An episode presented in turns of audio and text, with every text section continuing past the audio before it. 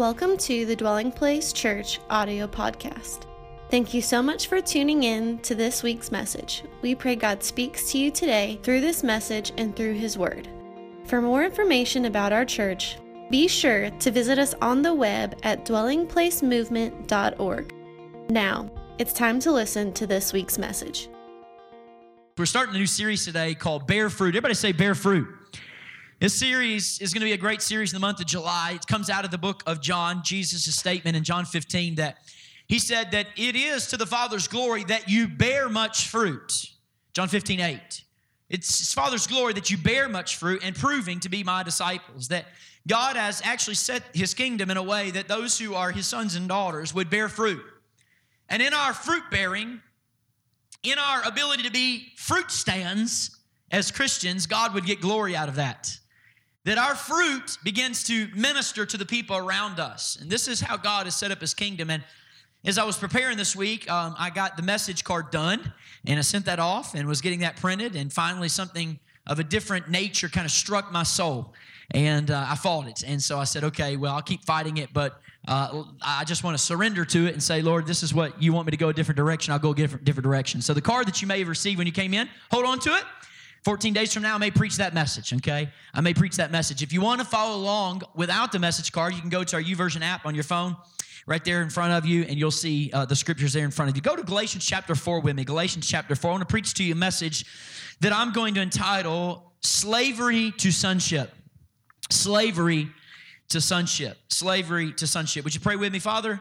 I thank you that you created us for relationship, you created us for love, you created us for yourself that our hearts will always be weary and we'll go to and fro until we find our rest in you. Lord, I pray, God, that the truth of your death and resurrection, the fact that you came to this earth, you died on a cross, and you raised, were raised to new life, Lord, brings hope today for us to make the confession that hope is greater than despair. That, Lord, life is greater than death, and that love is greater than hatred and that encouragement is greater than discouragement or disillusionment. That God, you came and you died and you rose from the dead. I pray for refreshment for every person here. I pray, oh God, that you would give them hope and encouragement to every life. I have a sense in my heart today, Lord, that although we couldn't hear them rattling, there are people in this congregation even now who walked in with chains. God, I pray today you would set people free. I pray that your love, your blood would set them free. And that God, when we leave these, this room, you would send us out unchained. And we receive it, we live in it, we declare, declare that freedom, we receive that freedom in Jesus' name. And all God's people said, Amen. I have a deep sense in my spirit today, because I've already seen it, that some of you will find a freedom today that you have not found in a long time. A freedom. Now, I didn't really think about this, but we this week are celebrating our freedom, and I never thought about it until it just hit me in this pulpit. That this is a freedom message. That you're going to find freedom today. That you'll walk out of here unchained. You know, a lot of times we come in to places like this where we come in with chains that no one else sees and no one else hears, but the reality is they're holding us back. The, reality is they're holding us down. And I'm convinced today that you can leave different. I don't know about you, but has anybody in the room ever felt like you've taken all the steps you know to take in the Christian life and yet still things aren't working for you? Anybody ever felt this way before? You've, you've done all that you think your mentors, leaders, teachers have told you to do, all that you know to do in your own right and what you've read in Scripture, and yet still things don't seem to be working. See, one of the secrets that we pastors don't tell people enough up front, and we certainly don't tell it out loud, is that you can actually give your life to Jesus and your life can still be a mess. Now, I didn't say it can remain a mess, but you can give your life to Jesus and your life still be in a mess. What are you saying, Craig? I, I don't know what you, you, you, you, you crossed the line of faith. You said yes to Jesus. You said, I, I don't want to live for me anymore. I want to entrust my life to the Lord. You've opened up your life, but something still isn't working in you. And some of you, it hadn't been working for a long time. Have you ever felt like God is helping everyone else in life but you? Good to see you, Esther, by the way. We welcome you back. Esther, back from YWAM Paris, who's been there for the last few months. More than six months. It's amazing how time flies, doesn't it? We've missed you, but it's awesome to see your face with us this morning. But you, you, you look around at the people around you and you feel like you know what? God is blessing everybody else, but He's not blessing me. Like, have you ever felt like God is helping everyone else and answering their prayers, but He's not answering your prayers? You, have looked to the left and right, and your feet have kind of slipped a little bit. Like, it would be all right if this was like the common Christian struggle. It would be cool if your friends' prayers didn't get answered and yours too. But, but what is not okay is that when you look around and their prayers seem to be getting answered, and yet your prayers don't seem to be answered. It's like you're in the spiritual remedial class. It's like everybody else has it figured out, and you don't. Don't you just hate that person who moves to Atlanta? There's a lot of people move to Atlanta and, and he moves to Atlanta or she moves to be an entrepreneur or an artist. And they look like everyone else in Atlanta. They look like you, right? And you know they won't make it. They're an entrepreneur. They, they want to start a business. You know they won't make it. They're a mess. They just came on a dream, a pie in the sky dream, you know what? But they didn't have any schooling. They don't have a business degree. They have no bachelor's in business management or administration. And they just come on a whim and they walk into a place like DP, but before they do, their life is a mess. They're struggling, their eyes are bloodshot every weekend. I mean, they're racked.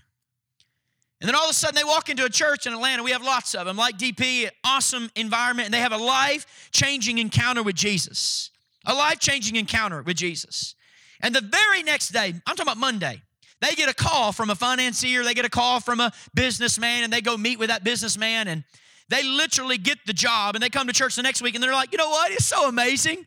God changed my life and, and I've only been here one month and, and I have a great job. Isn't God so awesome? And the reality is, you're like, uh, he's not awesome enough. Because I've been following this Jesus for eight years, and I don't even like church, but I've been going to church for five years, hoping that God would see the accumulated attendance, and the accumulated attendance would somehow give me some kind of bone here that when I go into a relationship or I go to the job, that I'll get something that I want. You ever felt like you put in the work and man, you didn't get rewarded? You ever felt like God is just not showing up for you? Just not showing up.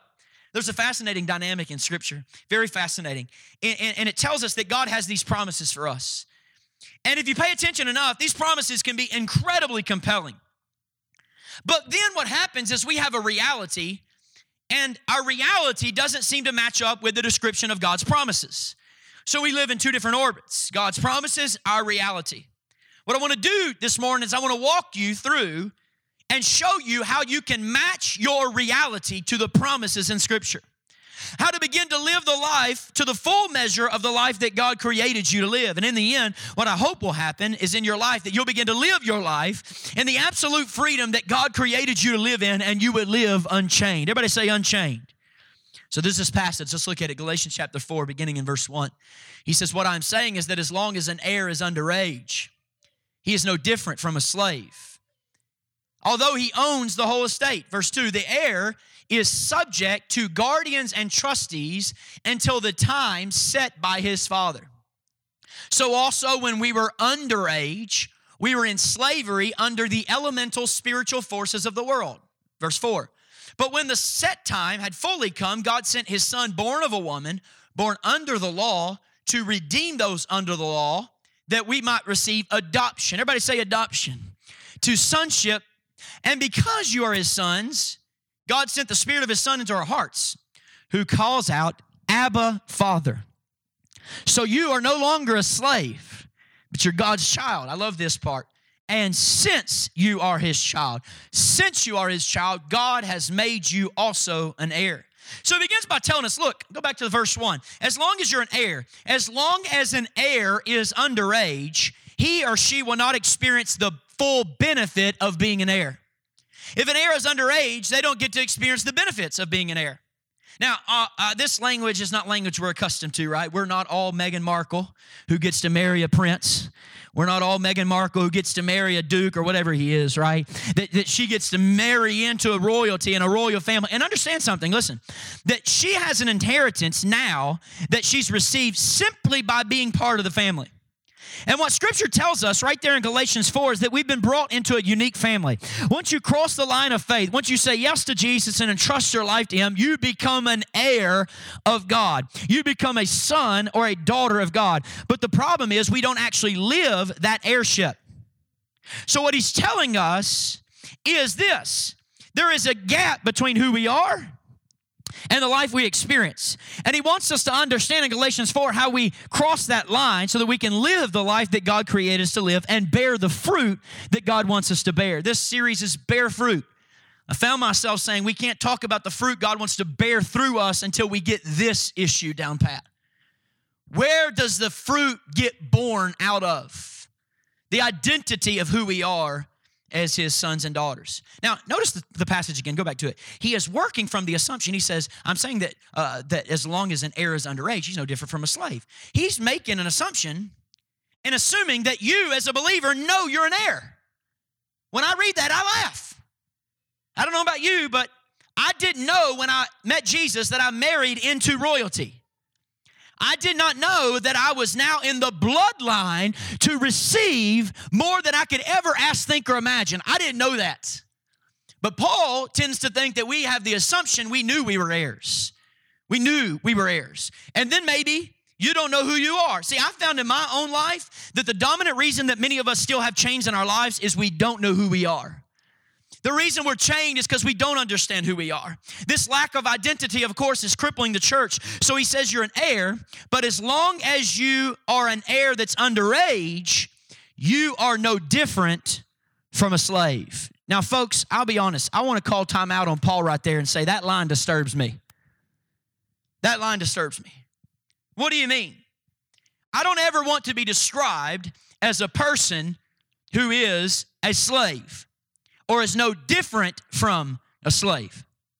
He says, So you're an heir, but if you are underage, you are no different than a slave. See, some of you in this room, you have opened up your life to Jesus, but you're still living like a slave.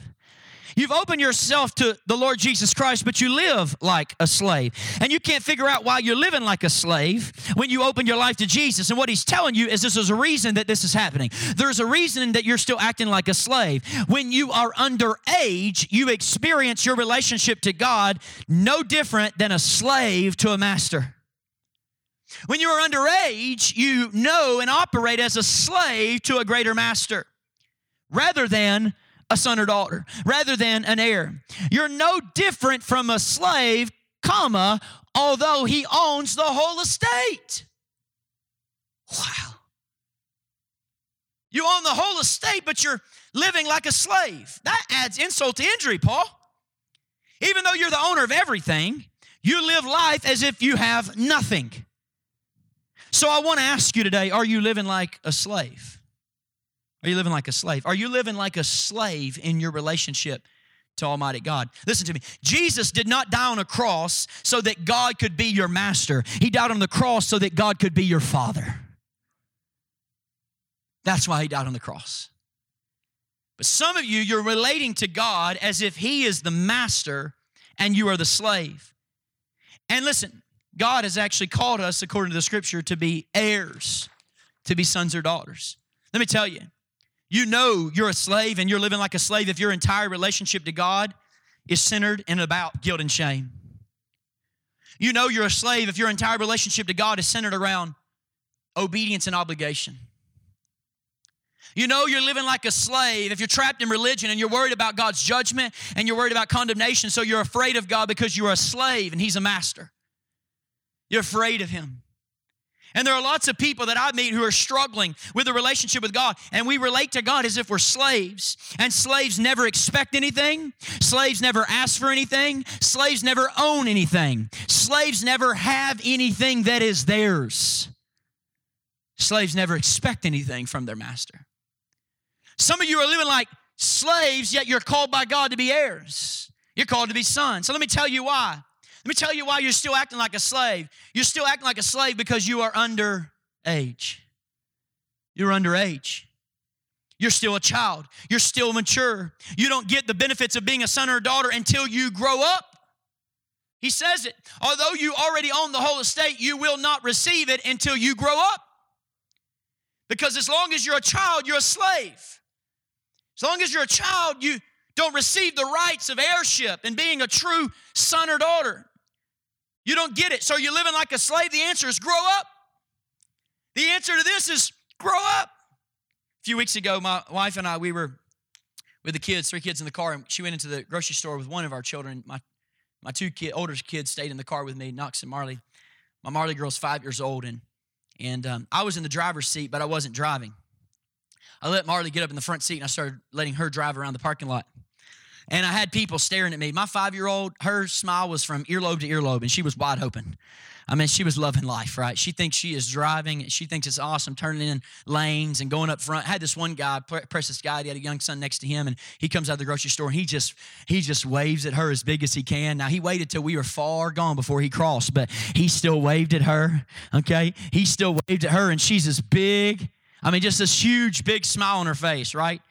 And, and I think it's epic. I, I think that's epic as a dad. I'm not advocating breaking the law, but here's what I'm pretty sure I'm pretty sure those of you who've done that with your kids, and I know for myself, if you've ever done that with your kids, I'm pretty sure something about you as a mom and a dad. I'm pretty sure you would never give your five year old the keys. I'm sure to sure you would never say, you know what, hey, choose. Take the keys, do what you want to. See, for my Marley girl, she couldn't. She has to choose between two options. It's either the steering wheel or the gas pedal. She can't do both. So if, if she's gonna do the gas pedal, she's gotta go down and get on her hands and push that thing. And she can't see above the above the, the windshield, right? So she can't do both. If, if Marley came up to me and she said, Dad, can I have the truck this weekend? I need the Tacoma. I need to take my friends out to watch The Incredibles 2 tonight. I would look at her and I would say, Have you lost your mind, girl? I would say, You weren't really driving the other day. I was driving. I was letting you pretend you were driving, but you weren't. I mean, to be honest with you, have you ever met a 12 year old who didn't think they could drive? It, it doesn't happen, right? I mean, have you ever met a 13 year old who didn't feel like they're ready to take on the world?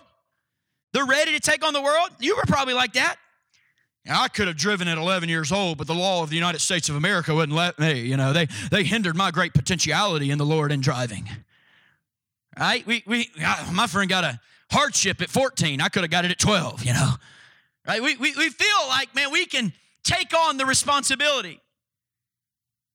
Some of you, you think your parents held you back. Some of you, you still shouldn't have a license. And you're 45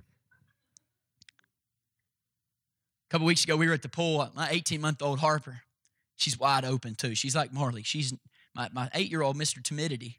Mr. Knox, timidity, he's analyzer. He's thinking about everything. He knows every step. When his body hits the water in the pool, he needs to know what's going to happen, what it's going to feel like, if he's going to go left or right. He needs to know everything, and he's thinking about it forever. When he's ready to dive, it's 20 minutes because he's got to think of every deal, right? He's got to lay it out as a leader. He's got to know the response of the people, what's going to be the applauses or no applause. I mean, this is him. This is my son. My my my my 19 month old. She turned 19 months two days ago. She takes off running to the pool. Now we're not bad parents. I'm watching her, but she is running. I mean, she is just taking off running wide open. And I don't know about you, but does it ever make you nervous when you're around the pool and you watch the little ones running, like you're, they're going to slip and fall and, and do damage to the concrete, right? And so, um, it's a joke. Um, you get a little nervous, right? And you think, oh, oh, oh, oh I got to step in and help, right? Well, she's running. And she is thinking, you know what? I can swim. And my wife begins to scream at her, stop, Harper, right now. Stop, Harper, right now. And we keep doing that. And finally, I'm like, babe, we're gonna have to try a different approach because that doesn't seem to be working, all right? Like, stop, Harper, right now. And my little girl, them little legs bouncing. You know, she's just learned to walk. She's got her jellies on and her swim diaper. And she is running wide open. And she's about to go head first into the water. And she's thinking, I can swim. I know I can swim. I can swim. I know I can swim. And we were terrified. And I finally went up to it and I grabbed her and she pitched a fit. She was so upset. Dad is limiting my potential as a swimmer. Dad, what are you thinking? I know I can swim, right? Sometimes I want to take my kids and be like, Mom and Dad, just take them to the deep end and just drop them. You know, you think you can swim? Just drop them. And after 15 or 16 minutes, no, I'm just kidding, right? But after 15 years, uh, when I went, when I was a kid at the YMCA, you didn't have these swim instructors that were like patient with you. They grabbed you, they took your swimmies off and threw you in the deep end. And I'm doing all that I can to try to get to the side. I'm using my elbows, I'm screaming bloody murder, much like my daughter is when we first put her in swim lessons. We put her in last summer, and before she was learning, she was scared to death. And she'd get in the pool, and the instructor would be there. We'd be on the side, and she would look at me and she would say, Daddy, I love you. Daddy, I love you. Like she was about to die. This is her last moments. And she would look at mom and say, Mom, I love you. I love you. I love you. And I'm like, baby, I know. And, and you know, we're like, we're the parents like walking off of the pool, right? Because she thinks she's dead. This is it for her. Well, my Harper girl's the opposite. She is running full speed, right? Full speed. But there's a reason parents do not allow a two year old to swim by themselves. It's because they can't swim.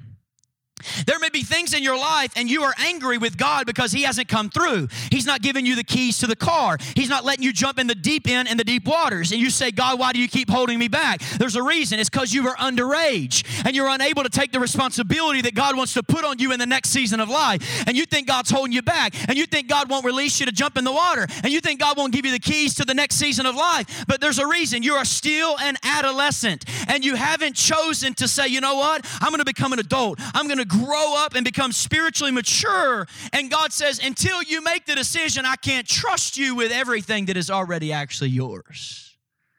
I can't trust you with it. I'm an adolescent. Listen, no one is in a greater hurry for you to grow up than God.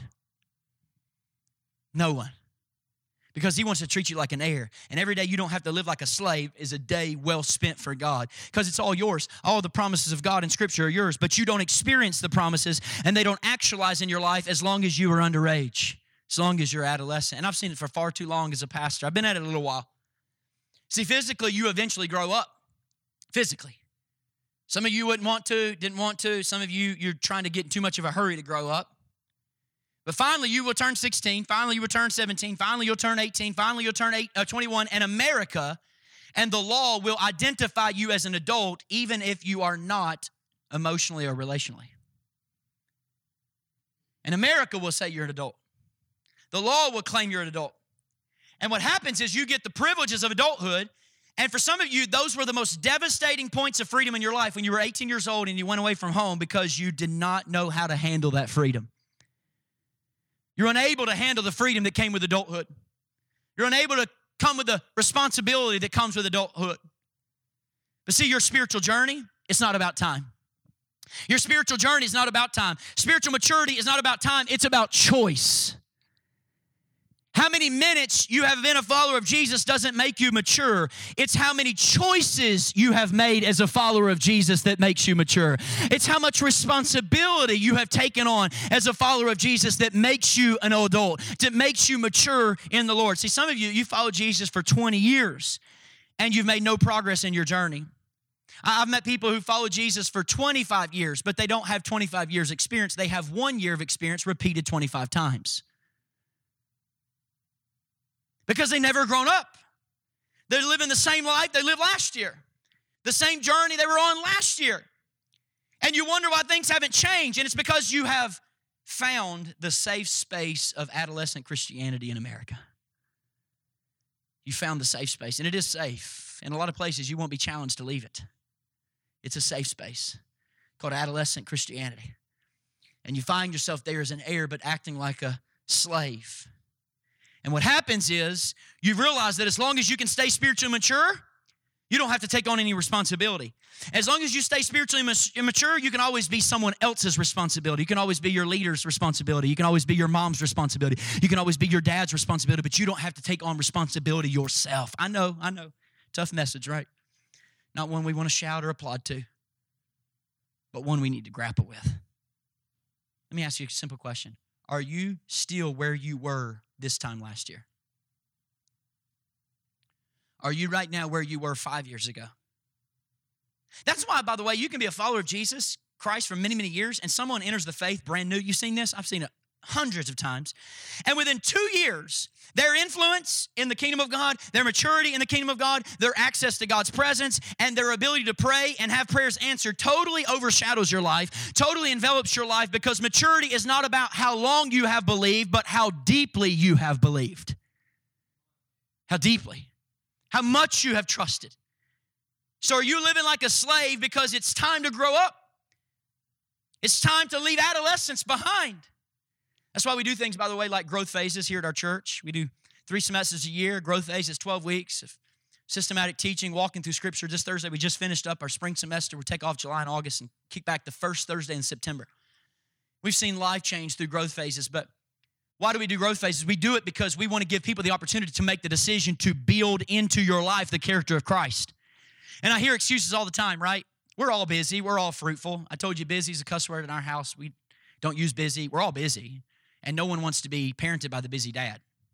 We use it like a badge of spirituality, but who wants to who wants to be known as a busy dad? Oh, that's a great no reality, right? No one wants to be no, no one wants to be married to the busy spouse, do they? Who doesn't have time for them? So we use busyness like it's a badge, when in reality it's not. We're all busy. And what I'll say is say, hey, you know what? We've got growth phases coming up. And I hear excuses all the time. And when I hear excuse, I'm like, here's what I first say is um, how much of the conversation we're having right now is like the conversation of a 15 year old? Because 15 year olds always have excuses for why they don't invest in their own maturity. That's what they do. That's what 15 year olds do. They always leave excuses. But when you start taking responsibility for your life, what happens is you get what you need. Anybody believe what I'm saying? When you finally stop casting your responsibility into other people's hands, you get what you need. You begin to move into the place where you challenge yourself to be all that God has created you to be. You step into that space. That's why we teach sermon series on Sundays, right? That's why we do message series. We do message series and we spend time praying because we want why you to be able to grow we want you to be able to take responsibility and engage the scripture you know when we first launched the church we're coming up on three years when we launched the church um, being this co-pastor thing with myself and pastor chad is very unique for most people and and it's why so many people wanted to know what speaker was preaching on Sunday. And we would always probably make them a little bit upset because we don't care about speakers. And because it shouldn't be about speakers. It should be about I, as a member, want to be at the epicenter of what God is doing in the earth. And the epicenter of the outpost of his kingdom is the local church. And so I want to be there. Why? So that maybe God will see me and say, hey, you're ready to be used.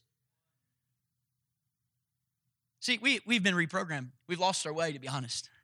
I'm just being, I'm just sharing you my heart. I have never met a first time guest in the community who's not come to the church. And I ask them, talk to them about the church. Here's what they always ask uh, What's the worship like? Is it contemporary or is it traditional?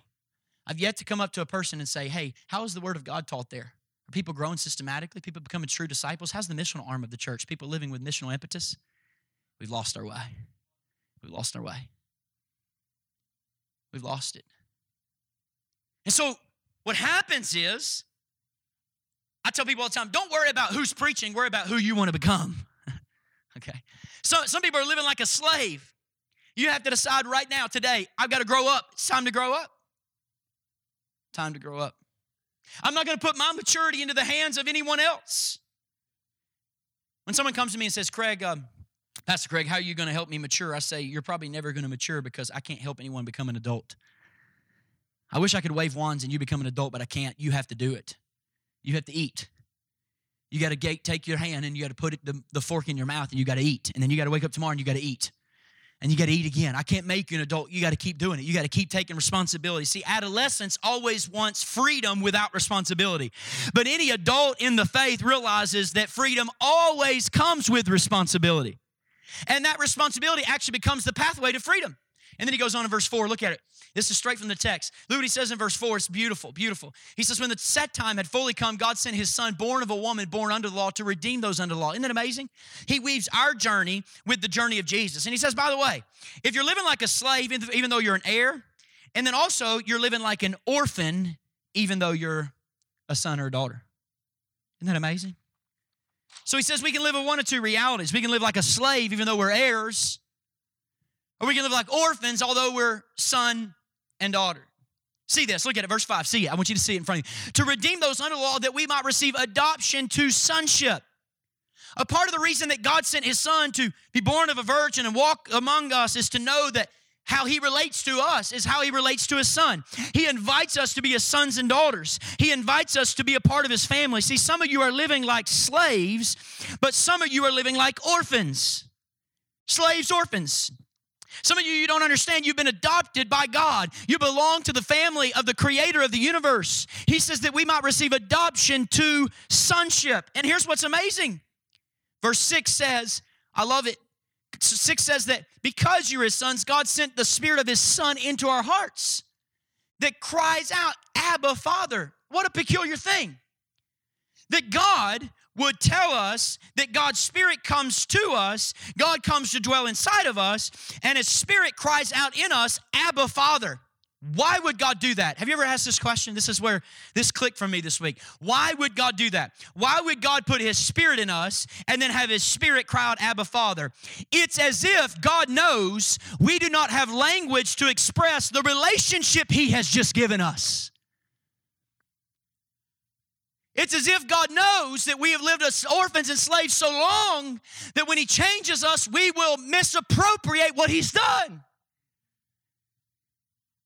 We will talk in, incorrectly or unfaithfully about what He's done. So He puts His Spirit in our hearts that cries out, Abba, Father that we would confuse what he has just done, that we would always see ourselves as slaves and he's the master, that we would always see ourselves as orphans and he is our benevolent provider. And look what he says see, the heir is subject to the guardians and trustees until the time set by his father, verse 2. God is trying to tell us that He never intended for us to live our lives under guardians and trustees. He always wanted for us and intended for us to have a direct, intimate relationship with our Father. Everything we do for you, church, listen, everything we do here on Sunday gatherings for you is not so that we can stand in between you and God. It's that so no one can ever get between you and God. That you know you're a son, that you know you're a daughter. And see, some of you have been living like a slave and you don't even pray for anything because you don't feel like you should receive anything. Some of you are wondering why you have no prayer life. It's because you're probably living like a slave. You don't know you're entitled to the bloodline of royalty. You don't have a prayer life because you don't think you should receive anything from God. You, you, you, you, living with a slave mentality. And when you live like an orphan, you just eat scraps, you eat leftovers, and you think that's enough. You don't get bold enough to ask what a son or daughter would ever ask for. See, see, slaves, they just exist, but orphans, they just survive. They just survive. Trying to make it to the next year. Somebody gonna adopt me? Somebody gonna care for me? Somebody gonna look after me? But God wants to put His Spirit inside of you. And when He puts His Spirit inside of you, you will have the words finally to talk to God as your Abba Father. There is no more intimate word in all of the Bible than the Aramaic word Abba, means daddy. It's two young men in our student ministry years ago. I was in one city doing student ministry for five years straight, and there'd be many times that I was preaching or traveling or mission trips or whatever have you. And so I had this young man who I loved. and become a dear son to me. I had him preach on a Wednesday night, and he did a great job from what I hear, but it's a highlight moment for him. And I came back the next week and I sat down with him. I said, Tell me what you preached about. And so we were going to evaluate what he preached and how it went. He told me, He said, I spoke on identity. I said, Of course you spoke on identity. Because, see, every preacher of the gospel has what I call a life theme. And you can hear that theme in whatever they talk about. You probably, if you come here long enough, you'll know my theme. You'll know Pastor Chad's theme. We all have themes, and it's normally the, the vacuum that we did not receive as understanding as sons and daughters that we then begin to speak of the rest of our life. And so he is, I said, no doubt, yours is identity. Yes, your, your life theme. And, and he began to open up to me, and he said, It's really hard because his dad was a great man and very well known man, very well known man, very well known in many different aspects. He was a do it all Renaissance man, ministry, every area. And he said, It's so hard, Pastor Craig, being a son to him because every time I get referred to, I'm always connected to him. And I, I don't know how to find who I am. It's really hard. He's in his adolescence, he's in his teenagehood trying to figure out who he is trying to figure out who he is apart from his dad, that he is his own person, that he has his own calling. And he, and he said to me, I love my dad, but it's so hard being his son. And I said, Listen, brother, that's such an irony because the next week I had another young man preach, and he had a dad who was not there. So you had a dad who was always there, and this guy has a dad that was never there, and he didn't know who he was in part because he didn't know who his dad was. So because he didn't know who his dad was, he didn't know who he was. And so it created a vacuum in his life. And the crazy thing, I said, listen, you are struggling with identity because you have a dad that didn't leave you and was with you every day. And you're struggling with identity crisis because you have a dad who left. The reality of it is that so many of us struggle with our relationship to our fathers. We struggle with our identity as it relates to our fathers. He was either gone or he was there. Your father was either a terrible dad or your father was an awesome dad, and yet you're still struggling. I have a theory about this. I'm going to tell you in just a minute. I have a theory of why you can have good dad or bad dad and still be dealing with dad issues. I have a theory, but I see it in young people. Both of them coming from the same different situations, still dealing with identity. Like, let me prove it to you. Every athlete in America. You watch them on TV, they win a championship, they put the mic in front of their face, and what do they say? I want to thank my mom. Hey, mom, I love you. I want to thank my Lord Jesus Christ and mama. Mama, you were there for me, right? You were there, mama. What are you going to do with this newfound money? I'm going to go to Disney World with who? My mama. She's 65, but I'm taking her to Disney World. When's the last time you watched on TV No one ever says, Hey, dad, thank you, dad. Thank you for busting your tail for 18 years of my life to provide for our family. Hey, dad, thank you. What is it? Every pro athlete doesn't have a dad? No, there's something deeper happening. There's something deeper happening. We don't refer to our dads. We don't communicate about the importance of our dads. And here I am a dad, and I'm thinking, man, we're half the population. Throw us a bone here. You know what I'm saying? Throw a dog a bone. See, I think we all struggle with our identity with our parents because we never become fully what they hope we would be or what we think that they wanted us to be. But we don't just struggle with our identity with dad. We don't just struggle with our identity with mom. We don't just struggle with our identity with family. We don't just struggle with our identity with other people. We struggle with our identity with other human beings. That's why we try so hard to act like we already know who we are. Have you ever noticed this? How funny we are as humans. Have you ever noticed how hard we work at being unique and yet we look the same? I mean, really, I mean, this is funny in our culture, right? Like, yeah, isn't amazing? I'm just being me. Hey, where'd you buy those shoes? hey, I'm just being. Where'd you buy that shirt? Hey, I'm just being me. What, what, what workout plan you on? Oh, you looking good, bro. Yeah, like I, I'm just being me. But yet we look to everybody else. We look to all secondary identi- identification. Isn't it amazing? We all find our own tribes, don't we? I know people who won't walk, into certain coffee shops because it will ruin their image. They're a certain type of coffee connoisseur. They won't drive certain type of cars because it will ruin their. We find our tribes. We do it as humans. We are fickle people. We choose our teams. We wear the uniforms of teams we never played for. And they don't even pay us a, a penny. We are walking mobile marketing machines for a team just so we can be identified with a hundred thousand other fans. Sorry, Ronaldo. Sorry, Portugal. You go down. You, you think about the identity crisis then the Falcons fans have been going through for the last few years. Whew. Living in the past, the 1999 Super Bowl, right? We're going to never make it back. Think about the identity crisis Georgia fans are having because they have no past to go back to. It in. Stab, stab, right? I, we, we Tennessee fans are the same too. We, we have to go back to 1998. We are totally confused. We follow Twitter every day and every recruiting station and every every young high school kid. We're putting our hopes on 17 year olds to make the decision to go to UTK. I mean, we are just totally in identity crisis too. So so imagine the identity crisis that Warriors fans have of the fear that the future cannot be as good as the present.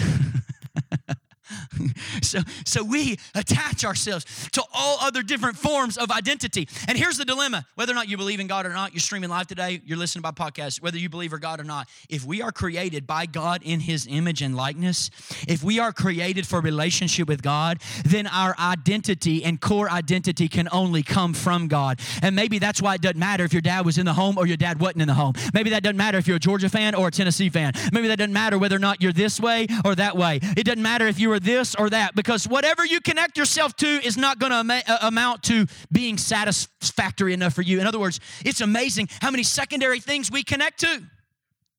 So right now in America, we're, we're polarized. We're Republicans or we're Democrats. We're straight or we're gay. And we connect ourselves to so many identity sources that try to claim our source of identity until finally we get old enough till we admit it doesn't work. It's not enough. Why? Because it doesn't satisfy deep down in the soul. As long as your identity is in anything else other than Jesus, you will always live as a slave or an orphan. You always. We have these DNA studies. Have you noticed this proliferation of DNA studies, Ancestry.com, family trees in the last few years? Why is it doing it? it hadn't happened in the history of the world. Why is this happening? 23andMe, 23 pairs of chromosomes. You can do it, do the blood test, pay a couple hundred dollars. They can understand you have a predisposition, predisposition to heroin or cocaine. That's good to know as a pastor. I need to take that, right? And do I have more of a predisposition to heroin? Or, do I have more of a predisposition to have kids that are athletic or not athletic? They, they, they do all of these studies. Family trees, ancestry.coms. Everybody's trying to figure out who they are. Everybody's looking for identity. Told you the temptation of our age is to always live out of an image you've created rather than identity you've received. That's the temptation of 21st century America. We live out of images rather than the identity we've received. And so people are looking, and they're, we have these DNA studies. And see, slaves, they never own anything, but orphans never belong to anyone. They never belong. for a huge part of our lives. Maybe you're in this room today, you have had the mindset of an orphan and you don't belong to anyone, but now you're in Jesus. Can I tell you, if you're in Jesus, now you belong to everyone. You belong to everyone. You belong to not just the church, but you belong in your life to the people who need Jesus too. What you need if you've been living as an orphan is you need a kind of relationship with the creator of the universe where his spirit comes to dwell in you and you hear these words come out of the depth of your soul. They don't even come from you, but they say, Abba, Father. You've been received where you're no longer an orphan but a son or a daughter. Listen to me, church. This is not a religion, DP. This isn't a belief system. Christianity is, isn't a set of internal belief system. You are being adopted into a family. Would you listen to me? Listen to me clearly. You need to stop for a moment right here on this Sunday morning and realize that the creator of the universe is standing right now, not tomorrow, not an hour, right now in front of you. And he is saying, I want you. I want to adopt you as my son. I want to adopt you as my daughter. I want you to experience all of my inheritance. I want you on my team. I want you in my family. I want you to experience the privileges of a son. I want you to experience the privileges of a daughter who was born out of my own flesh and blood. I want you to be my inheritance. And you know what God is waiting for? He's waiting for just someone to stand up and say, Adopt me.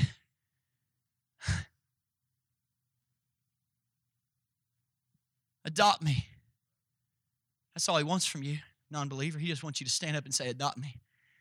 And his spirit will come rushing to you, and the life of Christ will fill your spirit. And you will hear from the depths of your soul something crying out, saying, Abba, Father, you are adopted. See, listen, I'm done being a slave, I'm done being an orphan. See, when you're living like a slave, it's time to put childish things behind you. It's time to grow up. But when you're living like an orphan, you need to know who you are and speak up. This is grow up, this is speak up. By the way, if you don't know what it feels like to live as a slave or orphan, let me just describe it a minute. Can I do that? If you're here and you're just overwhelmed with anxiety all the time, you're anxious about everything. I'm not talking about physiological anxiety. I'm not talking about serotonin levels, and, which is certainly a reality. I'm talking about situational, circumstantial anxiety. Anxiety. You are overwhelmed with anxiety, and you can't. You're so overwhelmed now you can't find out the source of where the anxiety is coming from. You don't know where the anxiety and the fear is coming from, but you are overwhelmed and you can't identify what's causing it. I'm telling you, you're living like a slave and an orphan. And life isn't supposed to be lived like that, honey. Life is not supposed to be lived like that, son. You're supposed to be free from that free and worry. You're supposed to be free from that fear. You're supposed to be free from that type of slavery. If you're here, you're always depressed.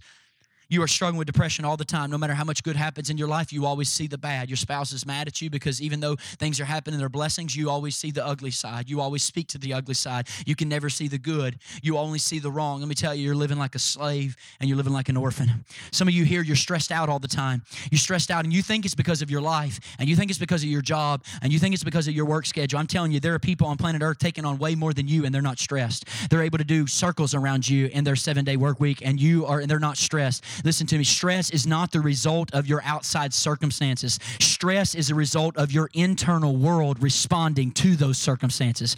Stress is not about what's happening to you. Stress is about what identity you take and how you respond to what's happening to you.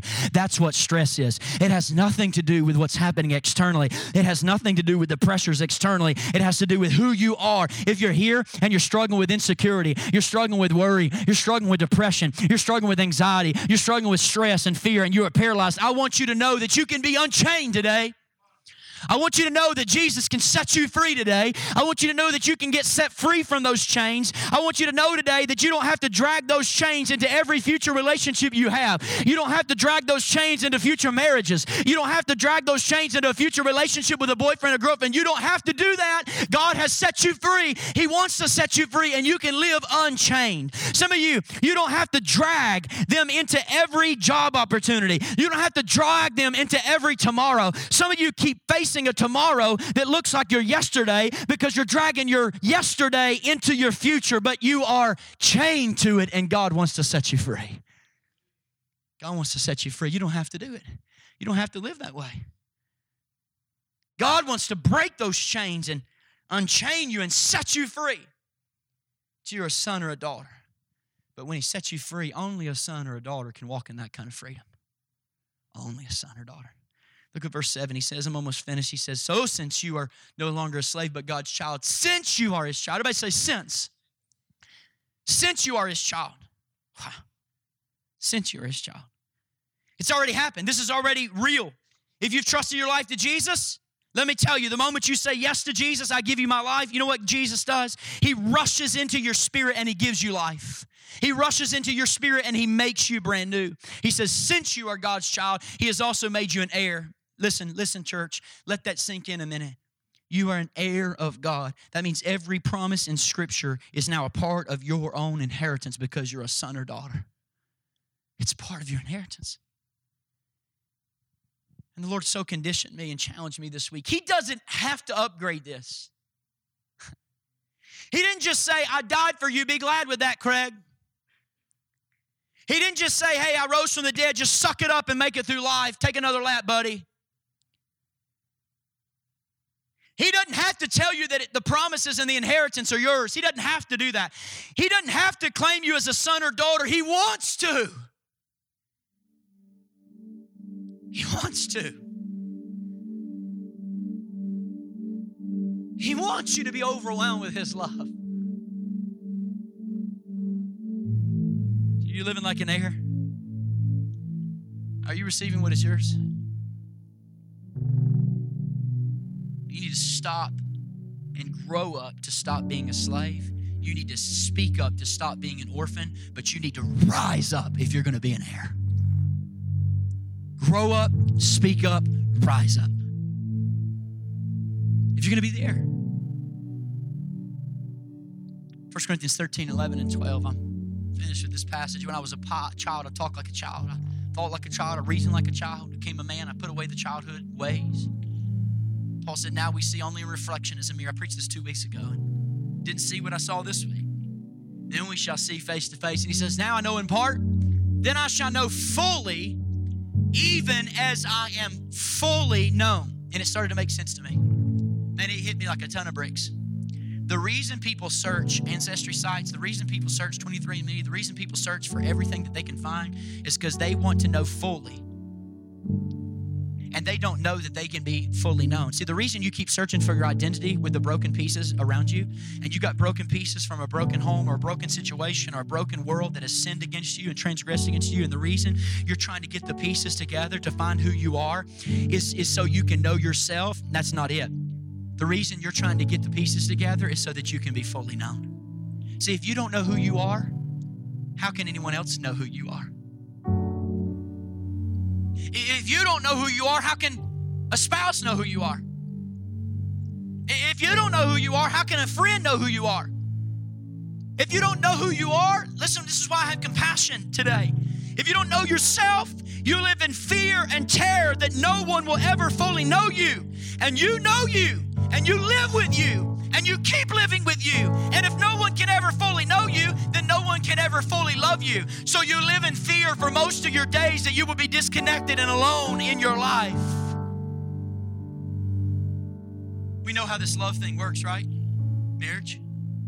You got to show them the best you long enough to where they are committed so that when they see the not so best you or the oh so well hidden you, they've already crossed the line into the point of no return. We know this, right? You, you don't want them to see you. You know what the most terrifying thing in America is? The most terrifying thing in the world is? You need the person who loves you to know you, but you are terrified that if they truly know you, they will never love you.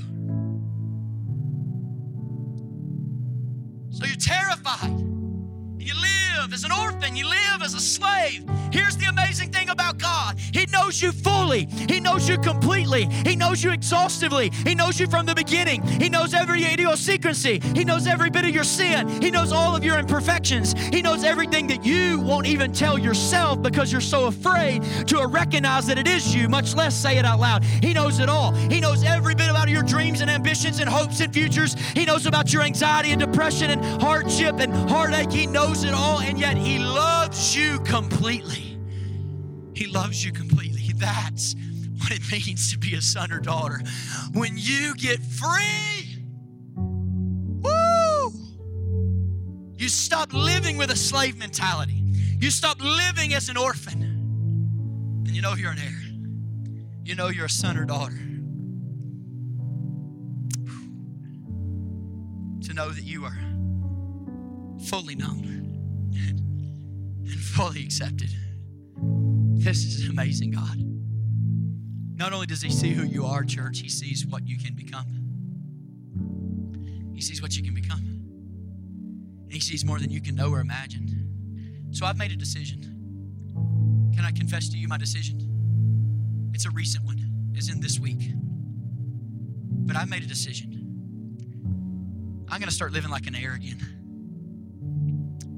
I have inventoried my life and I got a lot of slave language. And I've inventoried my thought life and belief in who God is, and I've got a lot of orphan mentality. I found way too much slave language in my own life as a leader. I have been acting like things are too big for God. And I've been acting like God is surprised by my difficulty. And I'm done being that way. I'm not going to be a slave anymore. I'm going to be an heir. Son or daughter.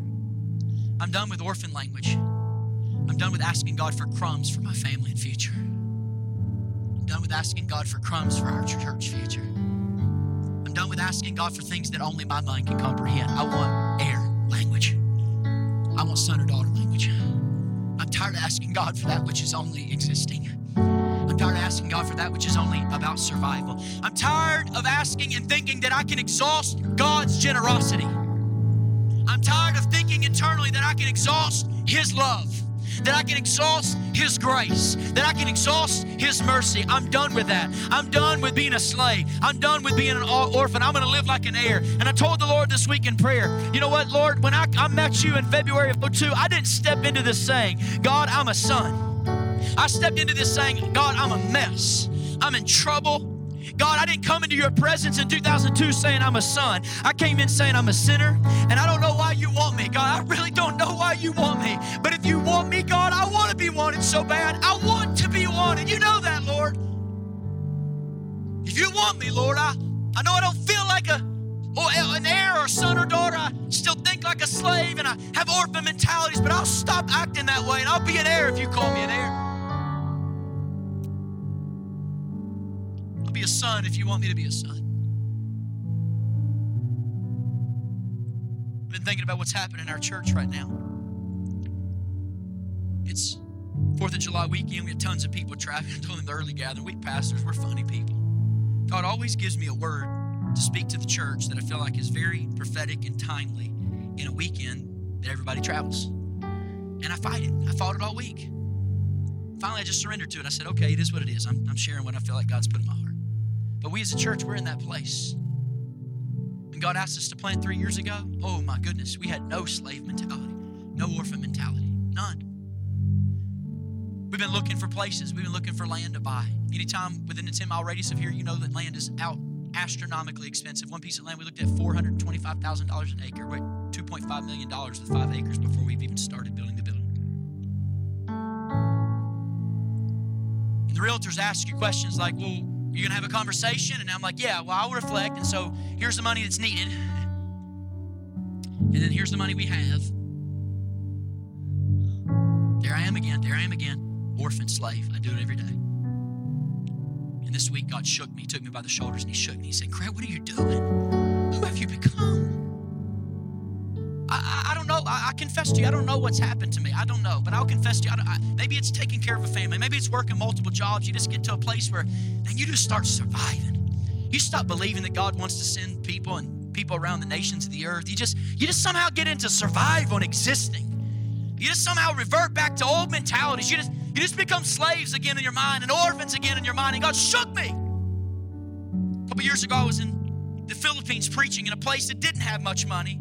You think of third world country, developing country, you think of, oh, they don't have what it takes. They, they don't have what it takes. And I walk in to speak at this church that I love, precious people, Church of God Dasmariñas, right there in Cavite, Philippines. And I walk into the church to preach, a church of 10,000 plus people, and they got a building that seats 1,500 people. And they do eight services a Sunday, all every one of them packed 5 a.m., 7 a.m., 9 a.m., 11 a.m., 12 or 1 p.m., 3 p.m., 5 p.m. And I don't, that pastor preaches all of them. Pastor Anthony, he's a machine. I, every time I preach there, I'm preaching three or four.